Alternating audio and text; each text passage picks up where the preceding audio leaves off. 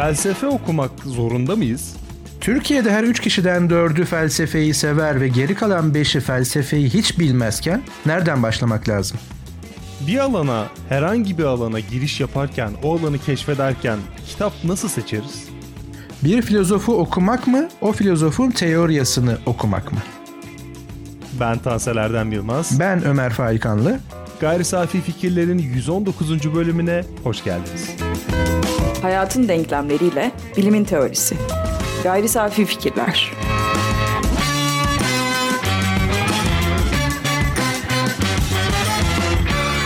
Bu bölümde 3 ayrı tartışma başlığımız var ve her birine gayri safi fikirler temasları yapacağız.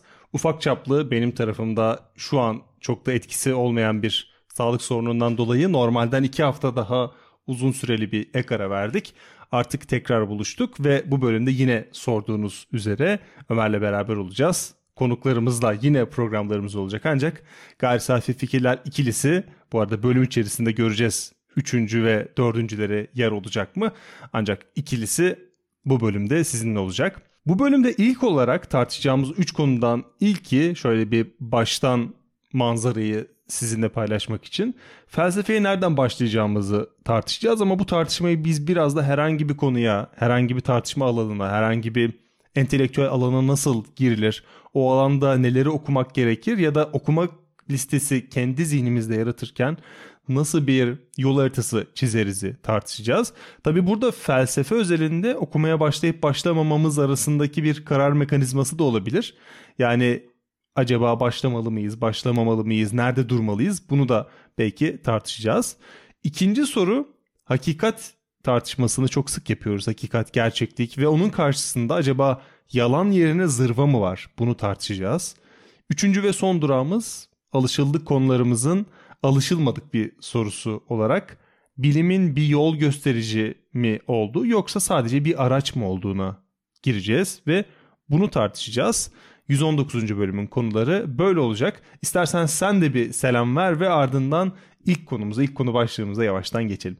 Evet yani artık ikimizin sesinin tek bir programda yankılanması ne yazık ki böyle biraz periyotları uzayan bir e, vaka, vukuat olmaya başladı. E, senin bu ufak ama neyse ki herhangi bir çok büyük bir sıkıntı yaşatmayan sağlık sorunun olmasaydı dahi e, benim de yoğunluğum öyle bir bastırdı ki ayıptır söylemesi haftada 8 ders veriyorum artık lisans ve lisansüstü seviyede. Artık derken aslında ben 2015'ten beri ortalamam 5 ila 7 ders. Bir gün belki şu spot altında konuşuruz. Ne ders olsa veririz üniversiteleri diyebiliriz. Ama tabii ki yani haksızlık etmeyeyim kurumuma veya kurumlara. Ee, işimizin bir parçası ama bu kadarı çok da insani değil. Hani bunu söylemiş olayım. Ama bazen mecburiyetler olabiliyor. İşte bu yoğunluk ve senin sağlık durumun ve senin yoğunluğun derken aslında ikimizin ee, ve tabii ikimizin nezdinde gayri safi fikirlerin belki de en önemli özelliği olan periyodunu e, yaz tatilleri, yaz araları harici hiç bozmayan belki de en önemli Türkiye'deki podcastlerden biri olmamızı aman ha kaybetmeyelim ve kaybetmiyoruz diyelim dinleyicilerimize. Çünkü eminim hem gayri safi fikirler mecralarına hem senin hem benim ayrıca özel e, iletişim adreslerine işte Twitter'dan olsun, mailden olsun, başka alanlardan olsun Hadi artık neden yapmıyorsunuz? Bakın sizi dinleyen birileri var burada. Mesajları düşüyor. Hepsini alıyoruz ve çok çok önemsiyoruz ve her bulduğumuz fırsatı değerlendirmeye çalışıyoruz. Hani biz ki ayrı ülkelerde bile kayıt alabilmiş bir ikiliyiz şu anda. Ee, bazen aynı şehirde, aynı ülkede işte yapamamak ne yazık ki olabiliyor ama affola diyelim. Ee, ve bu da benim bir merhabam olsun. Neden geciktiğimizin, neden sesimin biraz daha zor duyulduğu, geç duyulduğu konusunda bir e, açıklama olsun. Ama dediğin gibi konuklarımızla beraber artık aramızdaki üçüncüler, dördüncüler felsefe tarihinden, düşünce tarihinden çağırdığımız e, ve bizim klasiğimiz olan Karl Popper değil sadece kanlı canlı bugünün e, araştırmacıları, söz söyleyecek olanları, akademisyenleri, e, bugün düşünen insanlar, bugün konuşmak isteyen insanlar. O yüzden hani gayri safi fikirlerin evrildiği yerde hiç fena değil. Belki önümüzdeki yıllarda umarım ki devam edeceğiz ve etme azmi ve iradesindeyiz Ee, çok büyük bir aile, çok büyük bir grup olacağız ve ciddi bir arşiv yaratacağız belki. Türkiye'de bu konuda biraz iddialıyız. Dinleyici sayımızla değil belki. Çok daha fazla dinlenen çok da güzel podcastler var. Gözümüz yok o anlamda. Ama e, devamlılık ve bir arşive sahip olma anlamında dolu dizgin gidiyoruz. Evet ilk konudan istersen başlayalım. Başlayalım. Bu arada bizim bu aralıkları arttırmamız her zaman kötü değil. Yani ayda bir bölüm yayınlıyor olmamız da bence sağlıklılığını koruyor. Çünkü bizim çok yoğun kendi tartışma alanımızla ilgili tartışma başlıklarını zaten çok hararetle tartıştığımız yıllar oldu. Artık onları biraz daha seyreltip çok daha rafine içerikler üzerine gittiğimiz için yani her hafta bizim bölüm yapıp yapabiliyor olmamız esasen dinleyici için çok da iyi bir şey olmayabilir. Çünkü biz ilk 100 bölümde çok temel şeyleri hararetle tartıştık ve artık birazcık boşlukları doldurmaya devam ediyoruz. Tabii şöyle bir şey de söyleyelim. Biz her zaman e, orada olduğunuzu biliyoruz. Yani dinleyicilerimizle konuşuyorum şu anda tabii ki. E, ama hep ilk bölümden beri bizi takip eden veya hadi ilk bölümlerden beri bizi takip eden o kişiyle konuşuyoruz yani şu anda ve aslında sürekli ondan hani af diliyoruz, özür diliyoruz. Çünkü e, bizi aralarda veya yeni keşfeden bu göreli yeni dinleyicilerimiz için onların dinleyeceği daha onlarca hatta hani bunu söyleyebiliriz yüz üzerinde bölümümüz olduğu için onlar zaten böyle bizi arkadan tüketmeye çalışarak geldiklerinden evet belki en yeni bölümü dinliyor olabilirler ama geriye doğru gittikçe henüz dinlemedikleri eminim ki onlarca bölüm var. O yüzden biz öyle kolay tükenmeyiz. Ama o ilk bölümden beri bizi takip eden o kişiler ya da e, bizi takip etmeye lütfen devam etsinler. En, yani başta siz vardınız öyle söyleyelim. Bu arada o bizi ilk bölümden beri dinleyen kişiler biz e, artık neredeyse 5 yılı doldurduğumuz için o kişiler belki artık hayatımızda bile değil. Artık onları tanımıyoruz bile. Ancak işte evet ihtimal dahilinde. uzun yıllar boyunca süren bu serüven böyle bir heyecan da yaratıyor. Şimdi bu bizim artık çok az denk gelebiliyor olmamızdan dolayı böyle duygusal konuşmalar olabiliyor. Hemen hızlıca konuya geçiş yapıyorum. Bu arada bugün biraz böyle hani freestyle diyelim hani serbest kürsü tarzı e, bir program tasarladık. Üç tane e, bizi biçimlendirecek bir konu var ama arada tabii daha esprili bir şeyi söyleyeyim.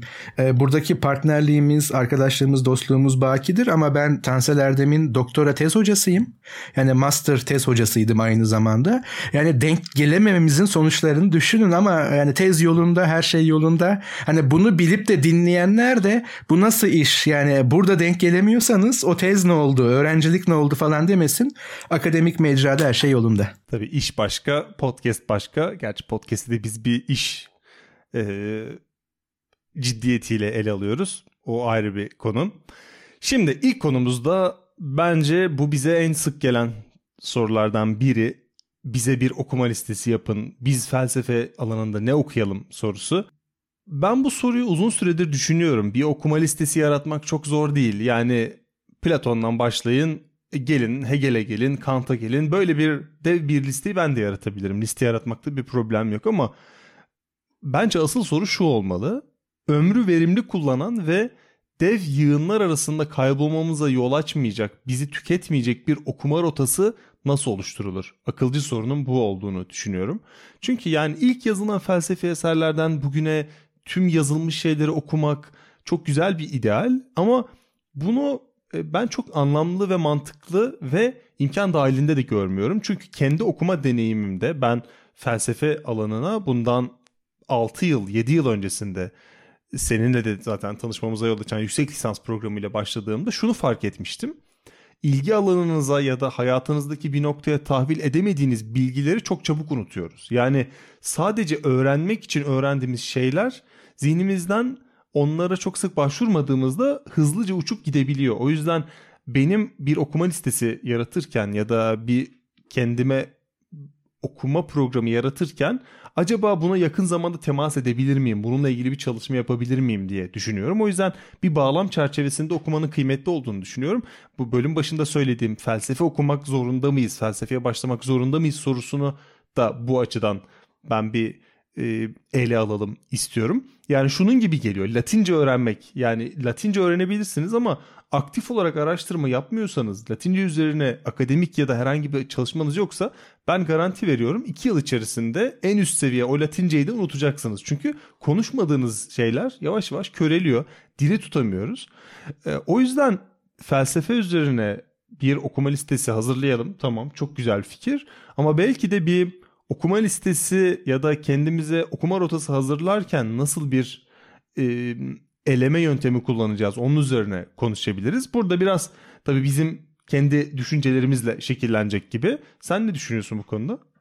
Ya büyük oranda hatta tamamen diyebileceğim bir şekilde sana katılıyorum. Yani aslında burada soru üzerine düşünmek gerekir. Yani bunu sadece felsefeye özellemeyelim ama felsefe tabii ki hem bizim odağımızda hem de özel bir yerde duruyor. Fark yaratabiliyor çünkü. Ne demek istediğimi biraz sonra söyleyeceğim veya söylemeye çalışacağım. Ama mesela edebiyat üzerine düşünürsek hani bu e, bazı filmlere, sinema filmlerine bile yansımıştır. Hani popüler kültür içeriklerinde dizilerde falan duyarız. Ama böyle hani çok da e, iyi niyetli hatta çok iyi listeler oluşturulur. Ee, yönlendirici veya da hani bir şekilde bu misyonu yerine getiren mecralarda görürüz. Yani gazetelerde, dergiler, edebiyat dergilerinde, web sayfalarında, forumlarda işte ölmeden önce okunması gereken yüz eser yani bunlar çok edebi eserlerdir veya içinde tabii ki e, kurgu dışı eserler de olabilir ama hani e, neye göre kime göre? Yani neden o yüz eser? Yani binlerce eser verilmiş dünyada e, ve biz ne için edebiyat veya da kurgu dışı okuyoruz? Şimdi felsefe bu anlamda kurgu dışına tekabül ediyor. Her ne kadar bazı bilimciler hani e, bunu reddese bile hani felsefe artık metafiziktir, bunu da aşılmıştır falan diyenler olsa da dikkat edin bilim insanları veya da bilim savunucuları demedim bilimciler dedim ona dikkat edelim lütfen. E, felsefe kurgu dışı bir alan olarak kalıyor ve tam olarak işte bu kurgu dışılıkta evet ya yani bir işlev sorusu çok ya da pragmatik bir soru çok hani e, makul bir soru. Yani neden okuyoruz? Yani ben bunu e, başka bir şaire aitmiş lütfen affola o konudaki cahilliğim ama ben bunu doğrudan Atilla İlhan'dan duymuştum. Hani önün arkasını dinlemediğim için belki Atilla İlhan da işte şu şairimizin de dediği gibi diyordu veya belki de eş zamanlı olarak ikisi birden söylüyorlardı. Ben bunu sıklıkla hem derslerimde hem konuşmalarımda hem de belki bu podcastlerden birinde birkaçında mutlaka tekrarlamışımdır. Türkiye'de her üç kişiden dördü şiiri sever derdi Atilla İlhan. Üç kişiden dördü. Ama işte şiirimizin de hali meydandadır her anlamda. En pragmatik yerinde şiir kitaplarımızın kaç sattığı, şiirin kalitesinin tartışılır olduğu, nitelikli şiirin azınlıkta olması. Belki de her zaman böyledir ve böyle olmalıdır. Onu da bilemem. O alan benim alanım değil. Ee, bu gibi durumları ben şunu uyarlıyordum. Her üç kişiden dördü felsefeyi seviyor. Ama her üç kişiden beşi de yani aynı ironiyi devam ettiriyorum. E, felsefe neymiş işte e, kafanızı karıştırır, boş işler, bırakın böyle boş işleri diyen bir taraf da var o beş kişi. Şimdi bu dört ile beş kişi karşılaştığında ne yapacak?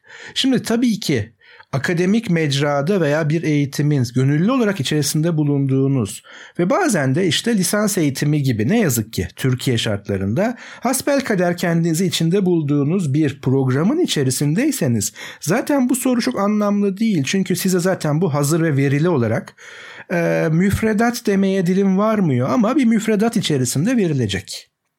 Yani bu dersin okuma kaynakları veya da ilgili öğretim üyesinin önerdiği kitaplar Bunlar tabii ki bir yerde ortaklaşacaktır. Yani o kadar öznel ve o kadar da hani A hocanın önerdiği kitap aynı konu üzerine bunlarken B hocanın önerdiği kitap bambaşka kitaplar durumu çok sıklıkla olmayacaktır. Klasiklerde en azından veya köşe başında köşe taşı oluşturan metinler, filozof metinleri, filozofların yapıtları mutlaka kesişecektir. Yani orada zaten bu soru çok anlamlı değil.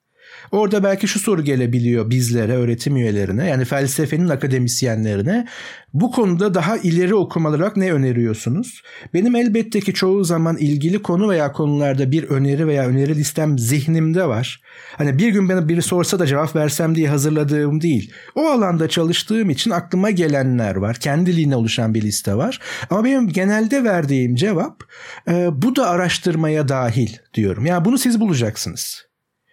Ya bu konuda nasıl bir araştırma yapılır? İyi metin, işe yarar metinle kötü, işe yaramaz metin nasıl ayırt edilir? İşe yaramaz derken de benim araştırmamdan, araştırmamla ilgili olmayan, bana bir fayda sağlamayacak metini kastediyorum doğrudan. Ama kötü metinler de var. Felsefe tarihinde de var. Yani illa bir filozof e, her metni eş değer olmak zorunda değil.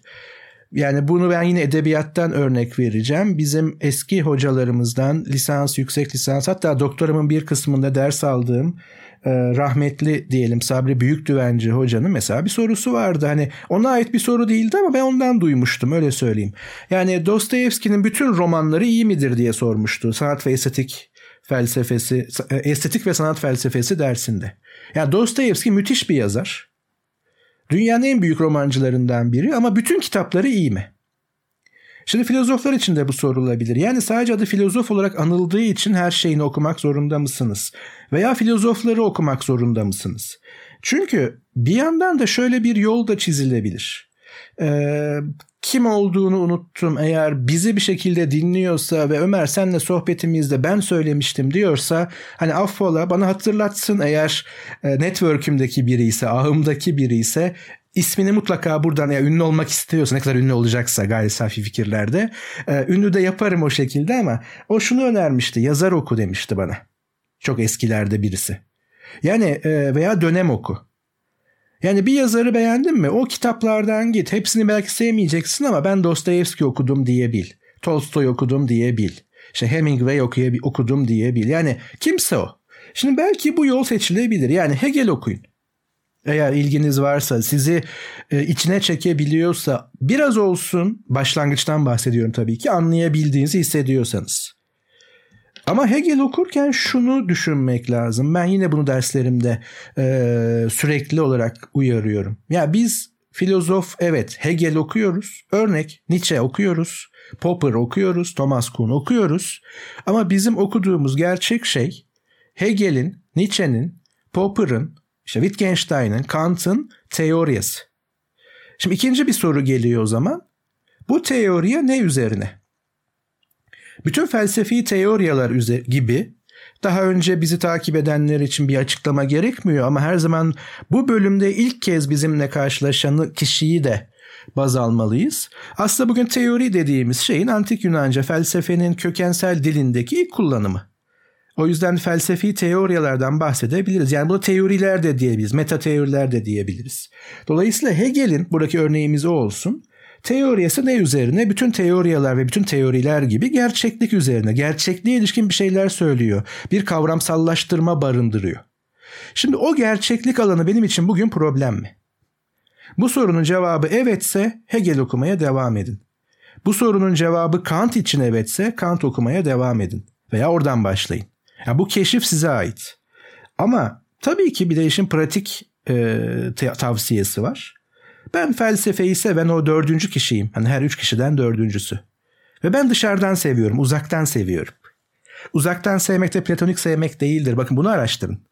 Platonik aşk nedir gerçekte? Felsefe dilinde veya felsefe içerisinde. Yani Platoncu aşk nedir? Bakın alın size bir araştırma konusu. E kimi okuyacaksınız? Tabii ki Platon'u. Hangilerini, hangi diyaloglarını estetikle, etikle, e, estetikle ilgili olanlarını, sanatla, güzellikle ilgili olanlarını ama fark edeceksiniz ki hepsini okumam gerekiyor. Platonik aşkı anlayabilmek için. Mesela bu bir yol haritası. Ama bu dördüncü kişi diyorsa ki işte ben uzaktan seviyorum. Felsefeye nereden girmek lazım? Ya birinci ihtimal senin de aslında biraz önce zikrettiğin gibi kronolojik girmek yani Platon'dan başlayın. Çünkü her ne kadar felsefe Platon'dan eskiyse de doğa filozoflarına kadar gidiyorsa da elimizde düzgün felsefi metinler yani daha tamamlanmış tam halde felsefi metinler Sokrates diyalogları, Sokratik diyaloglardan başlayan Platon diyalogları. Ee, bunlardan da ilk olarak ben devlet diyaloğunu tavsiye ederim. Çünkü bugünün pek çok problemiyle yüzleşirsiniz. Platon'un teorisinin doğru olmamasına rağmen doğru sorular sorduğunu ve bu sorulara sizin farklı yanıtlar arayabileceğinizi devlet diyaloğunda görürsünüz veya da felsefenin nasıl bir şey olduğunu tanımaya başlayabilirsiniz ama Platon'un bütün diyalogları kolay okunurdur ama bu sizi yanıltmasın zor meseleler hakkındadır. İkincisi e, belki böyle daha genel bir giriş olabilir. Mesela Chris Horner'ın da felsefe aracılığıyla düşünme kitabı.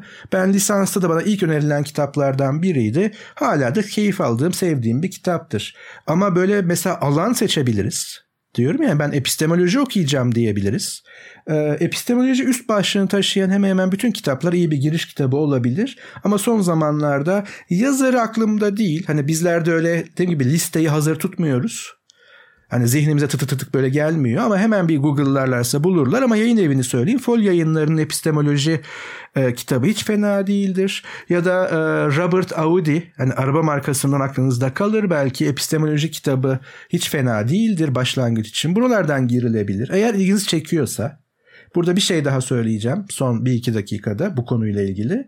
Ee, ya da böyle bir tarihsel giriş demişken felsefe tarihi okunabilir. Bunun için Türkçe'de Ahmet Cevizci'yi öneririm tam cilt olarak tek cilt ve tüm bir e, baskı yani tüm e, dönemleri kapsayan bir baskısı vardır. Elinizin altında hem de böyle tuğla gibidir. Hani havalı olur felsefe kitabı olarak. Felsefe tarihi Ahmet Cevizci. İyi bir giriştir. Ama e, Bertrand Russell'ın Batı felsefesi tarihi üç ciltlik gözünüzü korkutmasın. Bende yeri ayrıdır. Belirli bir bakışın fel, felsefe tarihi okumasıdır ama o belirli bakışı anlamak için bile okunması gereken bir kitaptır. Ee, Alan Musgrave'in e, Sağduyu Bilim ve Kuşkuculuk kitabı. Çok yanlış hatırlamıyorsam bir bölümümüzde konu etmiştik veya oradan bir şeyi konu etmiştik. Ee, hemen şöyle bir arşive bakabilir dinleyicilerimiz. Ee, hep böyle yabancıların Türkçe'ye kazandırılmış kitapları mı derseniz. hayır mesela Nermi Uygur'un Felsefenin Çağrısı aklıma geliyor. Güzel metindir Nermi Hoca'nın bu kitabı. Arda Denkel'in hemen hemen bütün kitapları e, ilginizi çekebilir. Ee, bunlar benim şu an ilk aklıma gelenler ama bunlar şey bir liste değil. İşte başlarken okuyacağınız 10 kitap 11 kitap değil. Şimdi biraz sonra bir son bir iki dakika söyleyeceğim şeyi dediğim şeyi de hemen söyleyeyim çünkü unutma ihtimaline karşı. Ee, yani buradan da anmaktan büyük bir e, mutluluk duyarım ama tabii anıyor olmamız üzücü. Ama Ferhan Şensoy'un e, Ferhangi şeylerindeydi sanırım. Yani 10. sayfasına gelip de sıkılıp beğenmeyip camdan attığım pek çok kitap var derdi. E, kapıcı Madi hepsini getiriyor derdi. Aa bir kitabınız düşmüş diye. Aşağı yukarı böyleydi oradaki e, cümleler. Beğenmediğiniz kitabı da zorlamayın. Yani gerek yok. Yani beğenmeme derken şunu kastediyorum. Ya işte 15 sayfa oldu bir kelime anlamadım. Demek ki o kitap size seslenmiyor. Henüz seslenmiyor veya hiçbir zaman seslenmeyecek. İhtimaldir ki bir sonraki konuya da bir hani çengel atmış olayım veya bir çıpa göndermiş olayım. Saçmalık da olabilir. Yani her felsefi görünen kitap illaki felsefi değil veya da ulvi bir şey değil veya felsefe değil. Çünkü hep söylediğimiz gibi ve hep son programlarda da dillendirdiğim gibi bu ara slogan sözüm bu felsefenin tekrar meta felsefeye yani felsefenin ne olduğunu sorusunun peşine düşmesi ve belki de ilk adım olarak bu soruyu sormasının vakti geldi tekrar. O yüzden bir meta felsefe sorusu olarak ba bu okuduğum şey felsefe mi? Bu felsefe ise ben neyi seviyorum diye sormak gereken pek çok kitap, metin var. benim diyeceklerim bu kadar diyeyim bu konu hakkında. Ben de belki şöyle minik bir katkıda bulunabilirim. Genel olarak orijinal dilinden okuyabilmek, en azından İngilizce literatür hakim olabilmek çok kıymetli. Çünkü Türkçe'de okuduğun felsefe burada doğan bilginin aktarımı olmadığı için bir şekilde o ara kaynaklara gidip geliyor ve o ara kaynaklara da her zaman iyi şekilde gidip gelmiyor. O yüzden her zaman İngilizce'de iyi yazılmış bir felsefe kitabı Türkçedeki iyi bir alıntı felsefe kitabından çok daha iyi yerlere temas edebiliyor. Hemen şunu ekleyeyim. Zaten hani şöyle bir zorunluluk yok. Yani mesela Sartre Fransızca okunur. Heidegger Almanca okunur. Hegel Almanca okunur. Kant Almanca okunur. Dikkat ederseniz Almanya'da o kadar çok filozof çıktı ki Almanca böyle esti geçti. Ama Anglo-Sakson felsefe e, İngilizceden okunur. Veya bu dünyada çeviri işini en iyi bu Anglo-Saksonlar yapıyor. O yüzden de metinleri İngilizce okuyun gibi bir zorunluluk yok. Onu önce baştan söyleyeyim. Ama şu konuda %100 katılıyorum. İmkanınız varsa, dil imkanınız varsa özellikle o metnin yazıldığı ana dilden okumak çok daha avantajlı tabii ki. Yani illaki e, çevirisi okunacak diye bir şey değil. Ama şimdi Sezar'ın hakkı Sezar'a iki tane Sezar'ımız var burada. Birincisi Türkçe. Türkçe felsefe için çok uygun ve zengin bir dil. Bakmayın kullanımımızın gitgide böyle fakirleştiğini, kelime sayılarımızın günlük dilde kelime sayılarının, kullanılan kelime sayılarının düştüğüne. Türkçenin tüm bir gramatik yapısı ve kelime haznesi her şekilde yani öz Türkçeden falan bahsetmiyorum, yaşayan Türkçeden bahsediyorum. Felsefeye çok çok uygun bir dil. O yüzden hani Sezar'ın hakkı Sezar'a bu dilin hiçbir sorunu yok.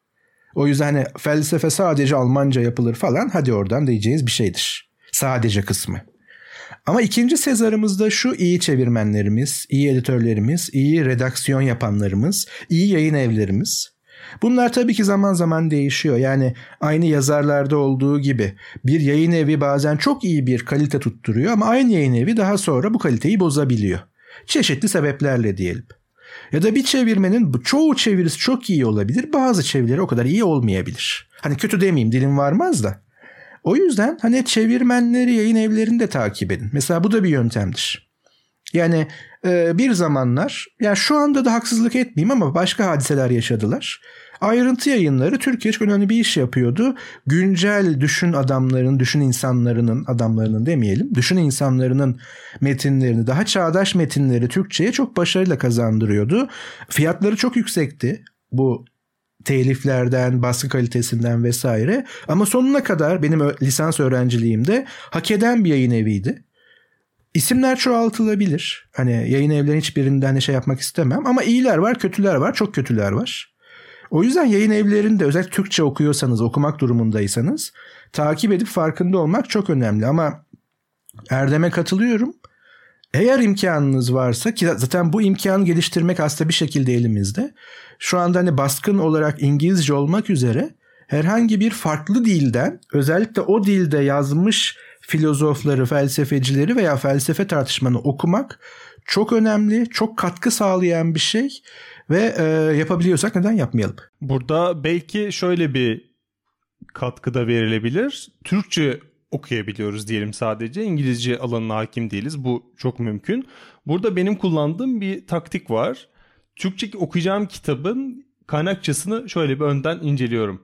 Kaynakça her kitapta olmayabilir ama e, teorik kitaplardan bahsediyorsak bilhassa felsefeden bahsediyorsak bu tip kitaplarda kaynakça zenginliği, kaynakçanın dokunduğu kitapların kalibresi çoğu zaman o içeriği de belirleyebiliyor. Yani siz kaynakçasını açtığınızda toplamda 3 kitap ya da makale ya da herhangi bir yayın görüyorsanız o okuduğunuz şey büyük ihtimalle aradığınız şeyi tam anlamıyla çerçeveleyememiş oluyor. O açıdan da yani illa her şey İngilizce okumak şart değil ama bence bir okuma listesi yaparken ya da bir okuma kendimize tabiri caizse challenge oluştururken o listenin günün sonunda İngilizceye evrilmesini sağlamak gerekiyor. Çünkü maalesef düşünsel üretim halen İngilizce'de yapılıyor ve Türkçe'ye senin de dediğin gibi çok iyi çeviriler yapılsa da hiçbir zaman e, orada çevrilmeyecek kitaplar var ve ben mesela sadece İngilizce bildiğim için şu an 70 milyonun yarısının haberinin olmadığı kitaplara ulaşabildiğim zaman şunu diyorum yani bir şeyi iyi öğrenebilmek için evvela İngilizcesine İngilizce hakim olmak gerekiyor. Bunu da yani öğrendiğim yaşlardan sonra e, çok kıymetli bir bilgi olarak zihnimde tutmuştum. O açıdan da hani İngilizce şart değil ama Türkçe'de de kaynakçayı bence dikkate almak gerekiyor. Ve senin bahsettiğin bu yaklaşık 6 kitap saydın. Bu kitaplarda hem epistemoloji hem felsefede başlangıç noktasını koymak için çok kıymetli. Ee, şöyle bir e, fikir gelmişti benim aklıma. Mesela Hegel okumaya başladığımda şayet Hegel'in dili ağır geliyorsa bana ki mesela bu varlık ve zaman için çok sık söylenir Heidegger'in. O sana ağır geliyorsa belki onun bir adım gerisine giderek mesela Heidegger'in fikirlerini özetleyen bir kitabın ya da Heidegger'in argümanlarını anlatan bir kitabın içeriğini incelemek ve o evrene giriş anahtarını sağlayan içerikleri görmek iyi olabilir. Ya da Heidegger'i içeren yine Heidegger'den de bahseden bir kitapta e, Heidegger'i hangi eserler üzerinden anlattığını ya da Heidegger üzerine yazılan eserleri biraz biraz bakmak o açıdan faydalı olabiliyor. Aksi halde çok anlamadığımız eserler üzerine 50 sayfa 100 sayfa okuyup ardından o esnada acaba bu akaryakıt fiyatları ne olacakmış diye düşünürken kendimizi bulmayalım. Ee, olabildiğince canımızı sıktığı ölçüde farklı kaynaklara yönelelim diye düşünüyorum. Bu bölümde bizim aslında konuşacağımız iki ayrı konu daha vardı ama biz ne zaman bölümlerimizi 30 dakikanın üzerine çıkarsak dinleyenlerimiz artık bu uzunluk çok fazla. Biz 20 dakikayı dinliyoruz. İsterseniz yapın yine dinleriz ama bunu olabildiğince 30 dakikadan kısa tutun dediler diyorsunuz. O yüzden biz bu bölümdeki iki ayrı konuyu büyük ihtimalle toplamda 3 bölüm olacak şekilde bir sonraki bölümde doğru bilginin hakikatin karşısında yanlış mı yoksa zırva mı e, daha riskli tartışmasını yapacağız. Bir sonraki bölümde de bilim artık bir ideoloji haline mi geldi yoksa halen araç mı tartışması üzerine gideceğiz. Bu biraz bu bölümde de plansızlık gibi duyuluyor olabilir ancak aslında bizim sizden gelen yorumları e, artık çok daha ciddiye alıyor olmamızla ilgili. O yüzden burada bence bu bölümü durdurabiliriz. Ne dersin? Evet bence de şu an 30. dakikayı görüyorum aşağı yukarı yani. Biraz sonra 30 olacak. Şu an top çeviriyorum, top çeviriyorum, baskı yok. Top çeviriyorum ve 30 dakikaya son 8 saniye benim eğer kayıt e, zamanım tam olarak eş zamanlı gidiyorsa ki öyle gidiyordur tabii ki. E, şimdi tabii şöyle bir itirafla başlayalım. Evet 30 e, dakikayı artık böyle bir standartlaştırmaya çalışıyoruz. Konunun harareti veya bizlerin o konudaki konuşma isteği bunu alt etmediği sürece veya da bunu baskılamadığı sürece. Ama şöyle bir şey olmuştu hatırlarsın bu özellikle YouTube'a da içerik üretmeye başladığımızda herkes kendi evinde diye hem bir podcast mantığıyla ve ruhuyla hem de görüntülerimizi yani Zoom'daki görüntümüzü de YouTube'a yüklemiştik. İşte herkes kendi evinde pandeminin ilk aylarındaydı yanlış hatırlamıyorsam. 4 ya da 5 kere yapmıştık ama bakmak lazım geçmiş zaman. Ama YouTube'da bunlar izlenebiliyor. Ee, orada bunu nasıl yapabildik? Yani seçtiğimiz konuları biz daha önce söylemiştik. Biraz da hani meta felsefe, meta felsefe, meta gayri safi fikirler diyelim. Kendi üzerimize konuşalım. Ee, hani böyle bir bazı konulara değinerek e, sadece bu konuları baştan belirleyip spontane bir şekilde o anda karşılık konuşarak bunu yapmıştık ve orada olmuştu. Ama e, böyle işin içine felsefe girdiği zaman çok basit bir soru, okuma listeleri falan olduğu zaman bile e, ya bunun üzerine biz bir 10 dakika konuşalım desek de yani takdir yine dinleyenlerindir ama işte böyle bir taşma oluyor. Bu bizim konuşma isteğimiz ve aklımıza gelenlerin evet bunu söylemezsem olmaz baskısı yüzünden. Yoksa e, ben dediğim gibi programsızlık, plansızlık değil. Böylece güzel bir şey yaptık. İki programın daha konusunu belirlemiş olduk 30'ar dakikadan. Belki onları böyle bazı kitaplara gönderme yaparak da e, konuşabiliriz. İşte Toksik Zihin son zamanlarda çıkan bir kitaptı. E, belki oradan bazı pasajları tartışmaya açarız. Çünkü oldukça saldırgan yani olumlu anlamıyla kullanıyorum veya radikal e, savları olan bir kitap. Yani bir durun artık şu hakikati bir konuşalım ve saçmalıktan ayıralım. Bırakın artık yalanları falan post-truth falan diyoruz da saçmalıklarla da uğraşmayalım politik doğruculuk adına. Dili aman iyi kullanacağız derken düşüncenin berraklığını veya da hedefliliğini kaybediyoruz dediği bir kitap var. Denilen bir kitap var. Belki onu örnekleriz. Belki yine doğaçlama kendimiz konuşuruz. E, diğer mevzu da önemli tabii ki. Bilim bilim için midir? Yani yani insan doğası gereği mi bilmek ister? Yoksa insan bilgisiyle e, doğaya hakimiyeti yani gücü eş anlamlıdır diyen Bacon mı? Hangisi? Yani bilim bilim için midir yoksa bilim bir araç mıdır sadece?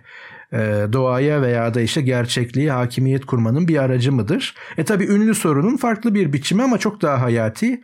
Sanat sanat için midir, sanat toplum için midir sorusunun bence çok daha hayati başka bir versiyonu. Bilim bilim için midir, bilim bir şeyler için midir? Bir sonraki bölümde bunların hepsini tartışmaya başlayacağız ve hepsi için de sizin yorumlarınızı bekliyoruz. Aslında şu andan itibaren siz de bu konuların farkındasınız. Bizi Twitter'dan takip edebilirsiniz. Twitter'da hem bizi alıntılayarak bu konulara yorumlarınızı paylaşabilirsiniz. Hem de özel mesaj yoluyla bize ulaşabilirsiniz. Ekşi Sözlük'te gayri safi fikirler başlığında bizi eleştirebilirsiniz. Yorumlarınızı ve kimi zaman karşılaştığımız üzere özlem mesajlarınızı bizimle paylaşabilirsiniz. Apple Store'da veya Spotify'da bizi takip edip yorumlayabilirsiniz. Ve gayri safi fikirler temasına ihtiyacı olan bu programları dinlemesini düşündüğünüz kişilere bizleri önerebilirsiniz. Bir sonraki bölümde görüşmek üzere. Görüşmek üzere.